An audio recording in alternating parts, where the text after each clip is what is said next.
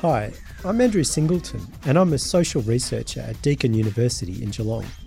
This is Australia's Generation Z, a podcast which comes out of a major new research project that looks at teens and diversity.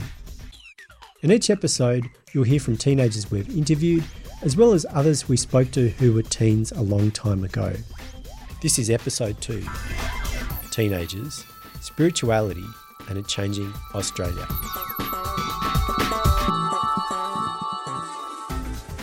I'm with uh, podcast producer Jess. Hey Jess, how are you going?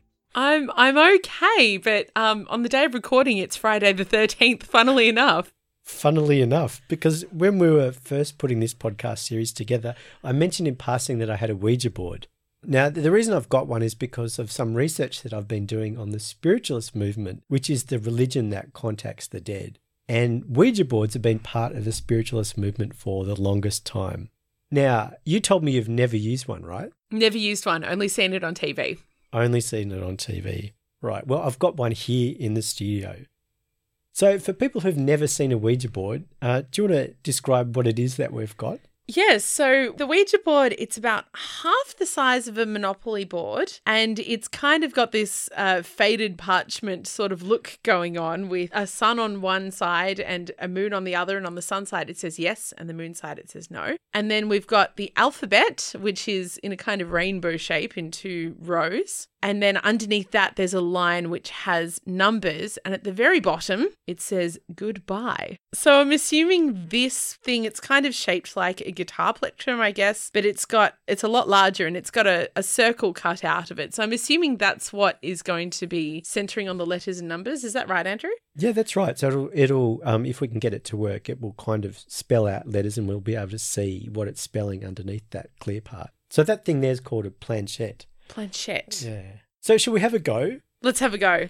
Okay, so I won't say why it works because I don't want to spoil it.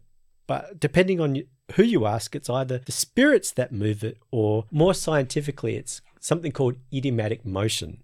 All right, how we get it to work is we're going to have to rest our fingers very gently on the planchette itself, and we kind of need to cultivate a sort of mood. So we might want to invoke like um, a particular spirit or something like that.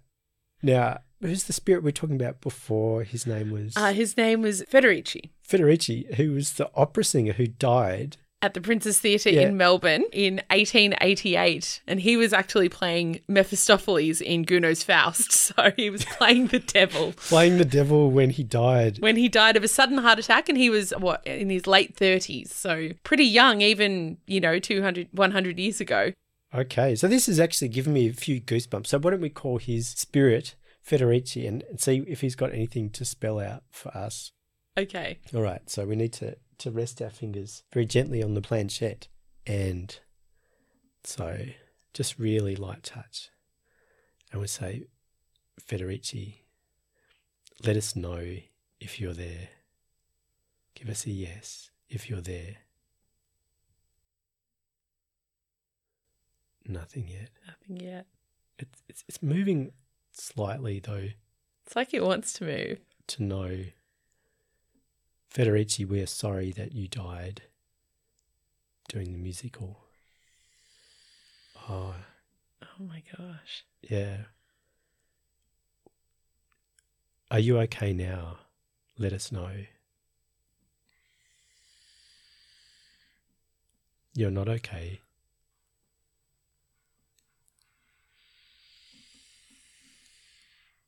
Wow.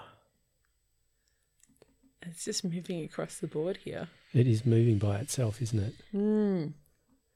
Why don't we ask Federici, seeing he's here, to spell out which country he was born in? Okay. Okay. All right. All right. Federici, where were you born? E. E.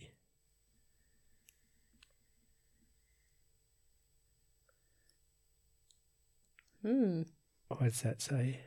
It's ER. Yeah. It's moving again. Yeah. ERN. N.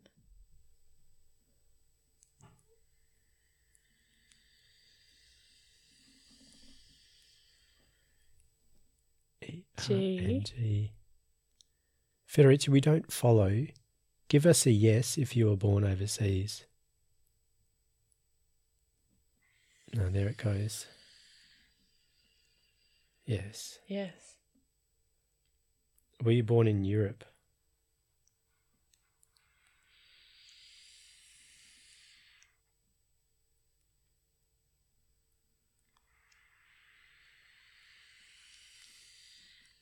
Oh, that's gone fast. No. no, it kind of went slow and then no. Then no in the uh, past. Oh. Wow. Oh. We're, we've got this thing to work. Yeah. Yeah. Wow. We should say thank you. Thank, you, Federici. so much. Thank you. We should say goodbye. Will you say goodbye with the planchette? There it goes. Oh. Oh, it's pointed up to Ouija at the Oh, very top. and it, does that say G? I think it's a G. G. G for goodbye. you. Goodbye. Oh, wow. That was really weird. It was really weird, wasn't it? yeah. I think that we kind of had the like the mood right and you know asking a particular spirit. Mm. So there's a good chance that if you're a teenager in the 1960s or 70s, you would have had a go at a Ouija board or at least a homemade version, maybe at a party or a sleepover with friends. There was actually like a Ouija board craze. A Ouija board craze. Yes, in the in the late 1960s, because Parker Brothers bought the rights to the Ouija board and were manufacturing it and promoting it.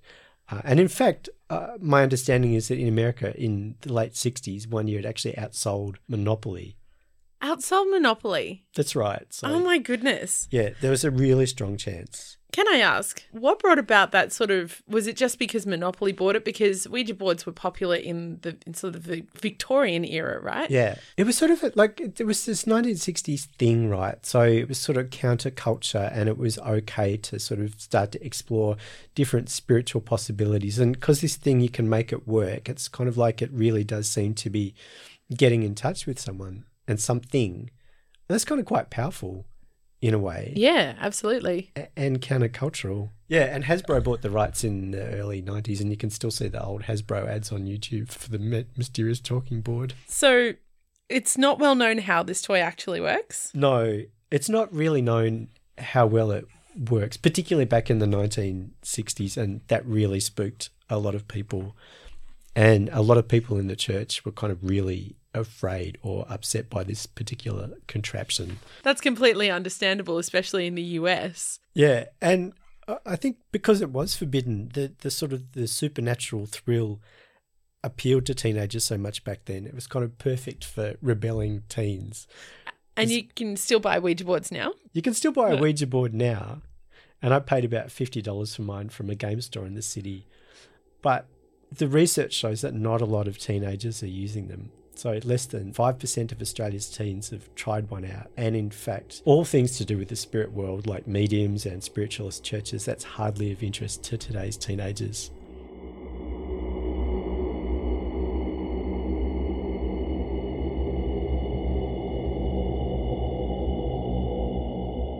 If then contemporary teens are not into spooks and spirits, are they into other kinds of alternative spirituality? In the previous episode, we explored the role that organised religion plays in the life of Australian teenagers. We found that it's less than one in five Australian teenagers who are seriously involved in organised religion. But what about the rest? Are they into something else? Are they spiritual? You can't really understand the present without understanding the past. So I want to go back to the early 1970s.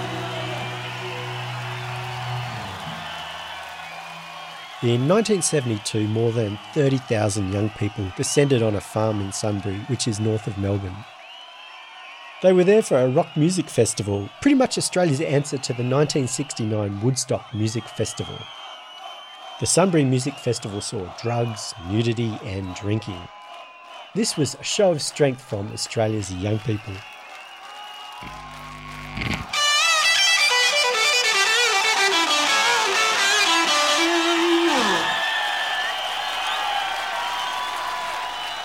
Kids are streaming in. It's incredible. I didn't dream it'd be like this. People are already saying it's going to be another Woodstock.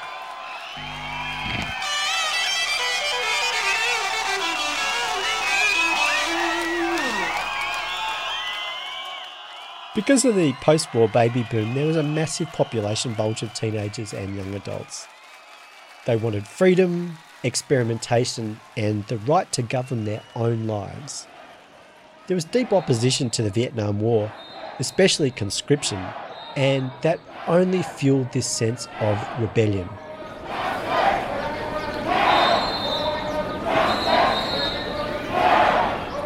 By the early 1970s, Australia was being remade, and the Whitlam government was listening. It was a time for new possibilities and new ways of thinking. That included religion and spirituality. The door for new spiritual possibilities was wide open. In the last episode, I talked about how Christianity was the big wheel in town when it came to spirituality in the 1950s. Spiritualism, that's the religion that contacts the dead, astrology and other things were largely underground movements and seen as illegitimate by the mainstream. But driven by the hippie movement, the late 1960s and early 1970s saw something of what we might call an alternative spiritual awakening. All sorts of new religious movements started to get more of a foothold. Groups like the Hare Krishnas, the Moonies, the Rajneesh, and Sri Chinmoy movements. There was a surge in interest in Buddhism and Hinduism. Some people called it the Age of Aquarius, signifying a new age of spirituality. I do believe in an afterlife, yeah. So I believe that we go to another plane, and if we require healing after our death experience, we receive that healing, and then we go on to further spiritual development on that other plane. This is Rose, a nurse who's in her early 60s. She began a spiritual exploration in the 1970s. I was raised Methodist and quite devout. We went each Sunday to church until around the age of 15, and then I moved away and wasn't so interested. But at the age of 25, I went to India and Nepal and Sri Lanka to travel and stayed there for a year and became drawn to religions there. That's when I started going to Buddhist temples and doing meditation. Even if these movements only attracted a small number of followers, their broader social impact was transformative. Increasingly, it became okay to look for spiritual meaning outside the bounds of organised religion. People were still hungry for meaning and purpose, and they were also prepared to pay for it.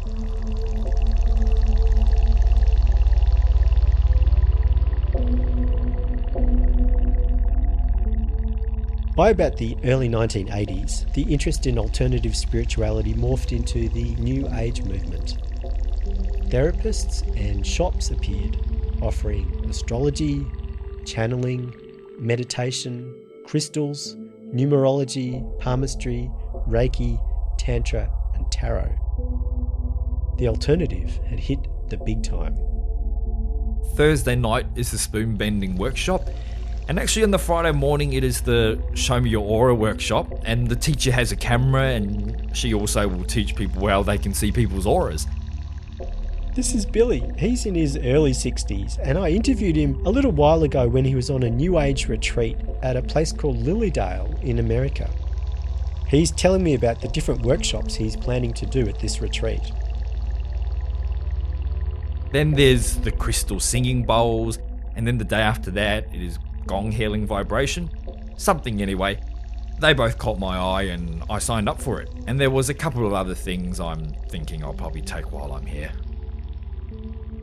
The New Age stuff is fairly popular now, but for the most part, that's really been the interest of baby boomers and Generation X. Where does that leave today's generations of teens? Is this something that they're into?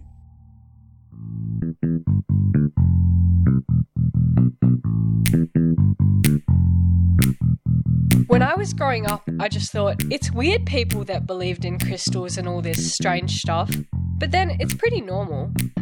It's more a well known thing that people are into that kind of stuff now astrology and crystals and stuff like that. So it's not that weird anymore. but I wouldn't do it.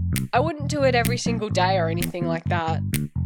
That's Lucinda, an 18 year old, telling us about her encounter with New Age things. While some teens are interested, for the most part, the uptake of various New Age and other spiritual practices amongst teens is pretty low. For the Australia's Generation Z project, we did a national survey. We discovered that about 18% of Australia's teens have consulted their horoscope for guidance in a serious way, and about 6% have read tarot or angel cards. Only a tiny number of teenagers have gone and seen a medium or been part of a seance or even used a Ouija board. I'm kind of spiritual, I guess. I'm New Age, kind of religious. I use tarot cards and things like that. That was Yana. As part of our project, we did talk to some teenagers who are serious about their astrology or tarot card reading. We asked Yana how things like tarot cards made a difference to her life. I think that most people turn to religion because it's like if you're stuck and you don't really know what to do, you kind of look for answers in something. So the tarot cards are something if I don't really know what to do in a certain situation, I would use them to get some clarity. Usually I write it down most of it like in a book as well. And I like going back because it's actually looking at it like, oh, so it's pretty good. So, alternative spiritual practices don't have a huge following among teens. What about different kinds of belief, supernatural or spiritual but not religious beliefs? About one in three teens believes in reincarnation and ghosts. About one in four believes it's possible to contact the dead, and about one in five believe in UFOs. A lot of the time, when you talk to teenagers about things like belief in reincarnation, they can be quite equivocal about it but that doesn't mean to say that they don't take it seriously or it's not heartfelt. Here's Lucinda. Yeah, I guess. I feel like depending on the person, it depends on like what happens to you after you die. Some people may go to heaven, or some people may be reincarnated into other people. I believe our spirits might go to heaven, but then like half of us might stay here and get reincarnated into someone else. It's really up to what happens to each person. When I studied teenagers about 15 years ago, which was an earlier generation of teens, about the same proportion believed in reincarnation and astrology back then as teens now. I don't think the interest in these kinds of supernatural beliefs is necessarily increasing, but it's not decreasing either. But one thing that does seem to be increasing, and that's an interest in well-being and wellness activities.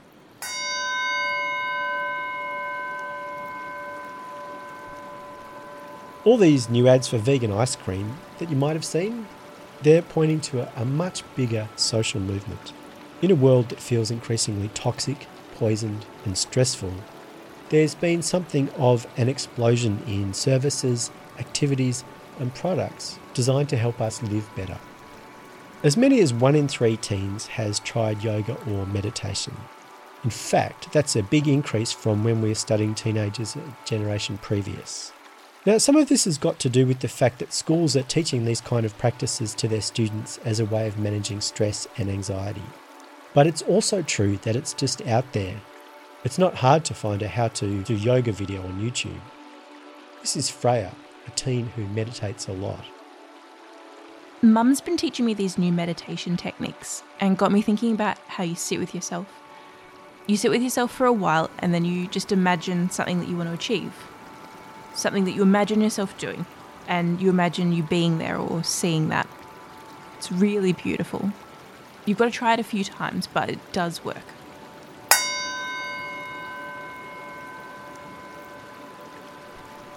One thing that divides opinion is whether these are spiritual activities. So I do lots of yoga and meditation, and for me, it's about well being.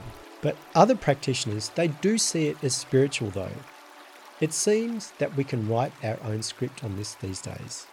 And despite their ancient religious roots, most people don't see yoga or meditation as religious rituals. And that leads me to a bigger point. We've seen in Western cultures the popularization of this idea that you can be spiritual but not religious. This is what Peter told me. I think we have a, a bit of a misconception that spirituality and religion are the same thing. They're not the same thing. I mean, they can be associated together, and religion often goes hand in hand with spirituality, but it's not a two way street. Spirituality has nothing to do with religion most of the time, and there's a new kind of millennial craze, I guess you could classify it as a self awareness and kind of self actualization, and that really strays from the whole religious and religion mold, and yeah, it's a lot more personal. This kind of thinking is not uncommon. About one in five Australian teens say that they are spiritual but not religious. This can find expression in many different ways through a connection to nature, or just because someone believes in reincarnation. Or it may not find any expression at all, it's just the way a person thinks of themselves.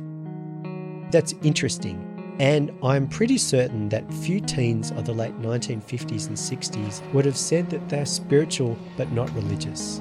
That's a new idea that has taken hold.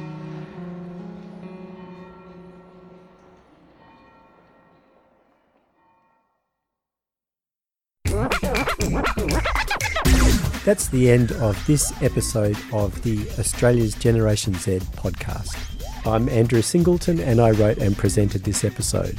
It was produced at 3MBS Fine Music Melbourne by Jess Carrascalau Heard. See the show notes for a full list of credits. Thank you for listening.